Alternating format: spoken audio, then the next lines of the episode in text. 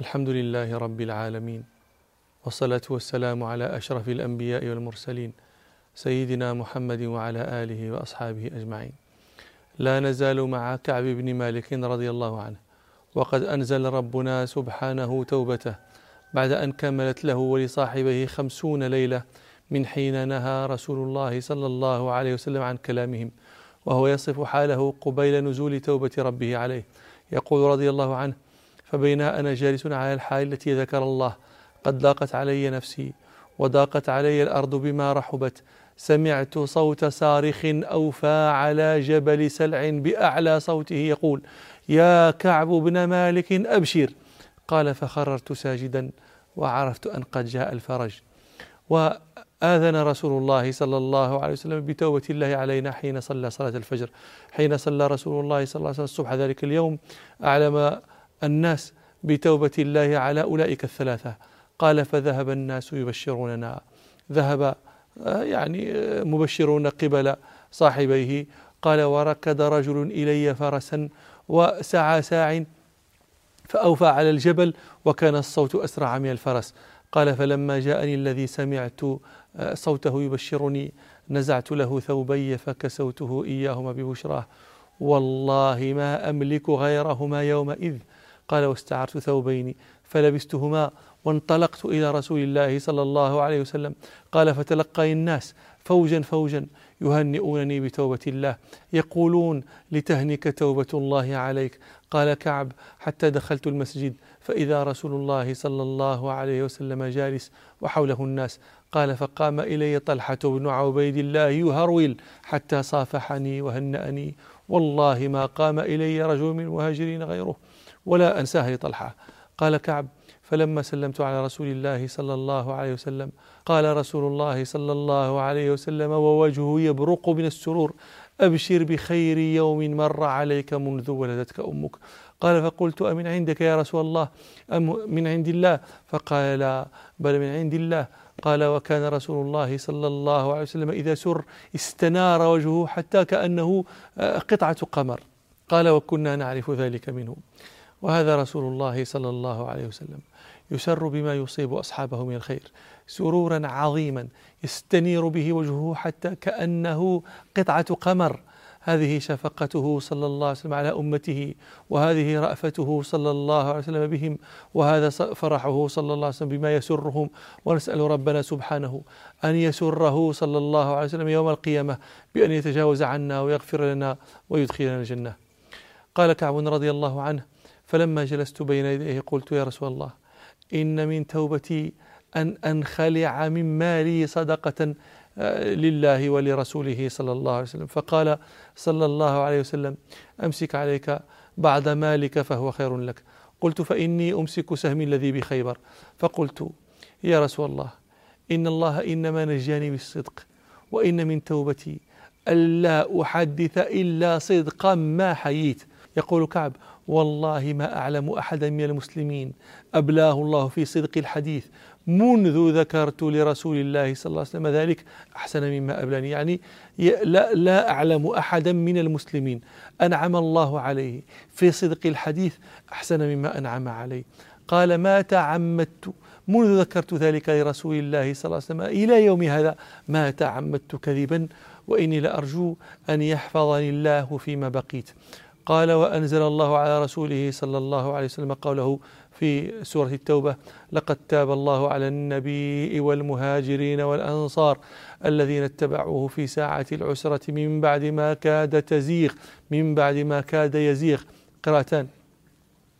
من بعد ما كاد يزيغ قلوب فريق منهم ثم تاب عليهم إنه بهم رءوف رحيم.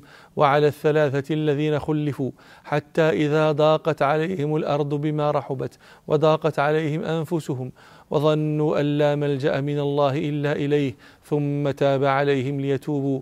إن الله هو التواب الرحيم. يا أيها الذين آمنوا اتقوا الله وكونوا مع الصادقين. قال كعب فوالله ما أنعم الله علي من نعمة قط بعد أن هداني للإسلام. أعظم في نفسي من صدقي لرسول الله صلى الله عليه وسلم يومئذ الا أكون كذبته فأهلك كما هلك الذين كذبوا. فإن الله عز وجل قال للذين كذبوا يومئذ حين أنزل الوحي شر ما قال لأحد. قال سبحانه سيحلفون بالله لكم إذا انقلبتم إليهم لتعرضوا عنهم. فأعرضوا عنهم إنهم رجس. ومأواهم جهنم جزاء بما كانوا يكسبون. يحلفون لكم لترضوا عنهم فإن ترضوا عنهم فإن الله لا يرضى عن القوم الفاسقين. قدم رسول الله صلى الله عليه وسلم المدينة من تبوك في رمضان فقدم عليه في ذلك الشهر وفد ثقيف. نحن تقدم لنا أنه لما انهزمت هوازن وثقيف يوم حنين أتوا الطائف وعسكر بعضهم بأوطاس. فبعث رسول الله صلى الله عليه وسلم في أثار الذين بأوطاس أبا عامر عبيد بن سليم الأشعري وانطلق رسول الله صلى الله عليه وسلم إلى الطائف فحاصرها حصارا طويلا لكن لم يكتب له فتحها فانصرف عنها ورجع إلى الجعرانة وأقام بها بضع عشرة ليلة ثم جاءه وفد هوازن مسلمين لكن الثقيف لم تأتي. فلما رجع رسول الله صلى الله عليه وسلم من تبوك قدم عليه حينئذ وفد ثقيف وقد أسلموا. وذلك في رمضان من السنة التاسعة. وقد كان رسول الله صلى الله عليه وسلم دعا لهم. روى أحمد والترمذي. عن جابر رضي الله عنه قال قالوا يا رسول الله أحرقتنا نبال ثقيف فادعوا الله عليهم. فقال صلى الله عليه وسلم اللهم اهدي ثقيفا. فلما قدموا على رسول الله صلى الله عليه وسلم وأرادوا الإسلام اشترطوا ألا زكاة عليهم ولا جهاد. روى أبو داود في سننه عن وهب بن منبه قال سألت جابرا رضي الله عنه عن شأن ثقيف إذ بايعت فقال اشترطت على النبي صلى الله عليه وسلم ألا صدقة عليها ولا جهاد وأنه آه، سمع رسول الله صلى الله عليه وسلم بعد ذلك يقول سيتصدقون ويجاهدون إذا أسلموا. قيل لعل رسول الله صلى الله عليه وسلم سمح لهم بترك الزكاة والجهاد لأنهما لم يكونا واجبين في العاجل لأن الصدقة إنما تجب إذا حال الحول ولأن الجهاد إنما يجب بحضور العدو ودخولهم بلاد الإسلام. ثم إن رسول الله صلى الله عليه وسلم أخبر بأنهم سيزكون ويجاهدون في سبيل الله إذا وقر الإسلام في قلوبهم. وروى أحمد بسند مختلف فيه عن عثمان بن أبي العاص أن وفد ثقيف قدموا على رسول الله صلى الله عليه وسلم فأنزلهم المسجد ليكون أرق لقلوبهم. فاشترطوا على النبي صلى الله عليه وسلم أن لا يحشروا لا يحشروا أي لا يحشروا إلى الجهاد لا يندبوا إليه وأن لا يعشروا أي لا يؤخذ عشر أموالهم في في الزكاة وأن لا يجبوا أي لا يركعوا أصل التجبية أن يقوم الإنسان قياما راكعا يضع يديه على ركبتيه وقائم. وألا يجبوا وألا يستعمل عليهم غيرهم. قال فقال لهم رسول الله صلى الله عليه وسلم إن لكم ألا تحشروا ولا تعشروا ولا تقدم ولا يستعمل عليكم غيركم. وقال النبي صلى الله عليه وسلم لا خير في دين لا ركوع فيه فلم يأذن لهم في ترك الصلاة لأن هذه الصلاة آه، تجب في في العاجل. أما ما ذكر غيرها فلا يجب إلا في الآجل كما تقدم. قال وقال عثمان بن أبي العاص يا رسول الله علمني القرآن واجعلني إمام قومي. فأمره صلى الله عليه وسلم أن يؤم قومه وقال له من أم قوما فليخفف. فإن فيهم الضعيف والكبير والمريض وذا الحاجة فإذا صلى وحده فليصلي كيف شاء. وقال له صلى الله عليه وسلم اقتدي بأضعافهم واتخذ مؤذنا لا يأخذ على أذانه أجرا. فلما أسلموا أمر عليهم رسول الله صلى الله عليه وسلم عثمان بن أبي العاص هذا الذي ذكرنا وكان من أحدثهم سنا وذلك أنه كان أحرصهم على التفقه في الإسلام وتعلم القرآن. روى الطبراني في معجمه الكبير عن عثمان هذا. رضي الله عنه قال قدمت في وفد ثقيف حين وفدوا على رسول الله صلى الله عليه وسلم فلبسنا حللنا بباب النبي صلى الله عليه وسلم فقالوا من يمسك لنا رواحلنا وكل القوم أحب الدخول على النبي صلى الله عليه وسلم وكره التخلف عنه. قال عثمان وكنت أصغر القوم فقلت إن شئتم أمسكت لكم على أن عليكم عهد الله لا تمسكون لي إذا خرجتم. قالوا ذلك لك. قال فدخلوا على رسول الله صلى الله عليه وسلم. فلما خرجوا قالوا انطلق بنا. فقلت أين؟ قالوا إلى أهلك. فقلت ضربت من أهلي حتى إذا حللت بباب رسول الله صلى الله عليه وسلم رجعت من غير أن أدخل عليه. وقد أعطيتموني من العهد ما قد علمتم. قالوا فاعجل فإن قد كفيناك المسألة. لم ندع شيئا إلا سألناه عنه. قال فدخلت فقلت يا رسول الله أدعو الله أن يفقهني في الدين ويعلمني. قال ماذا قلت؟ قال فأعدت عليه القول. فقال صلى الله عليه وسلم لقد سألتني شيئا ما سألني عنه أحد من أصحابك. اذهب فأنت أمير عليهم وعلى من تقدم عليه من قومك وأم الناس بأضعفهم. قال فخرجت. قال ثم قدمت عليه مرة أخرى. فقلت يا رسول الله اشتكيت بعدك.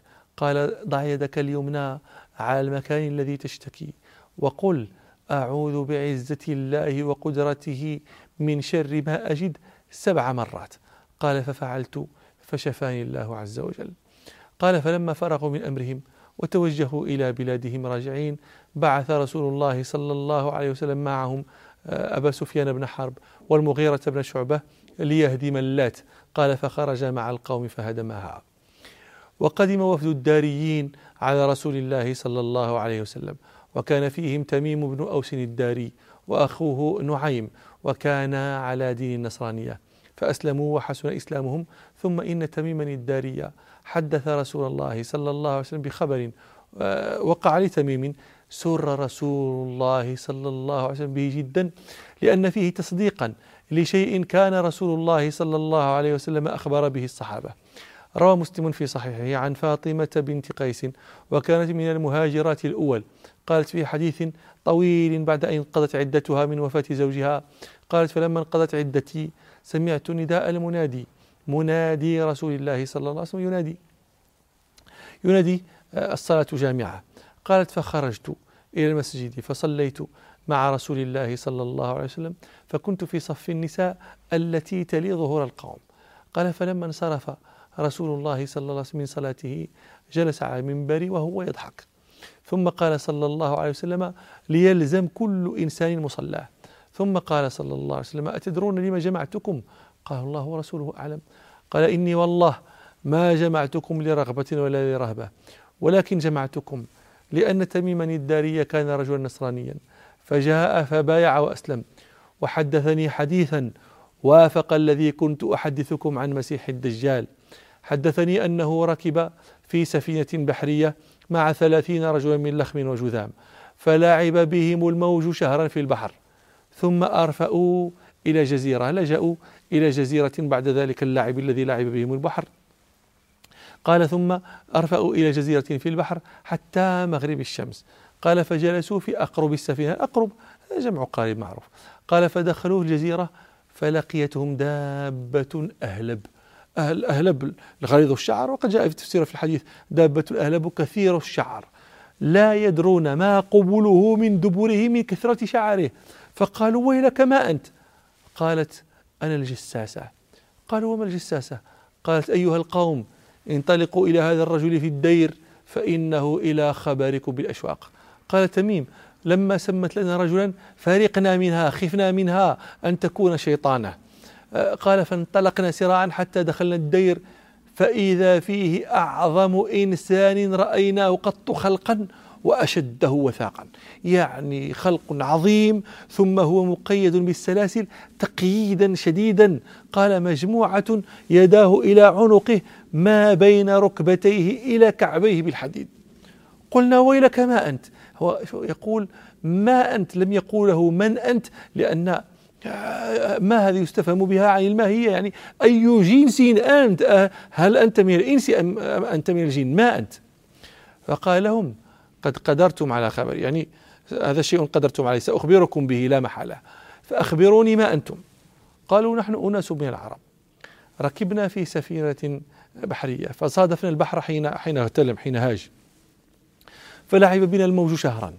ثم أرفأنا إلى جزيرتك هذه فجلسنا في أقربها فدخلنا الجزيرة فلقيتنا دابة أهلب كثير الشعر لا يدرى ما قبوله من دبوره من كثرة شعره. فقلنا ويلك ما أنت؟ قالت أنا الجساسة. قلنا وما الجساسة؟ قالت اعمدوا إلى هذا الرجل في الدير فإنه إلى خبركم بالأشواق ونكمل حديثنا فيما نستقبل إن شاء الله. سبحانك اللهم وبحمدك أشهد أن لا إله إلا أنت أستغفرك وأتوب إليك. والحمد لله رب العالمين.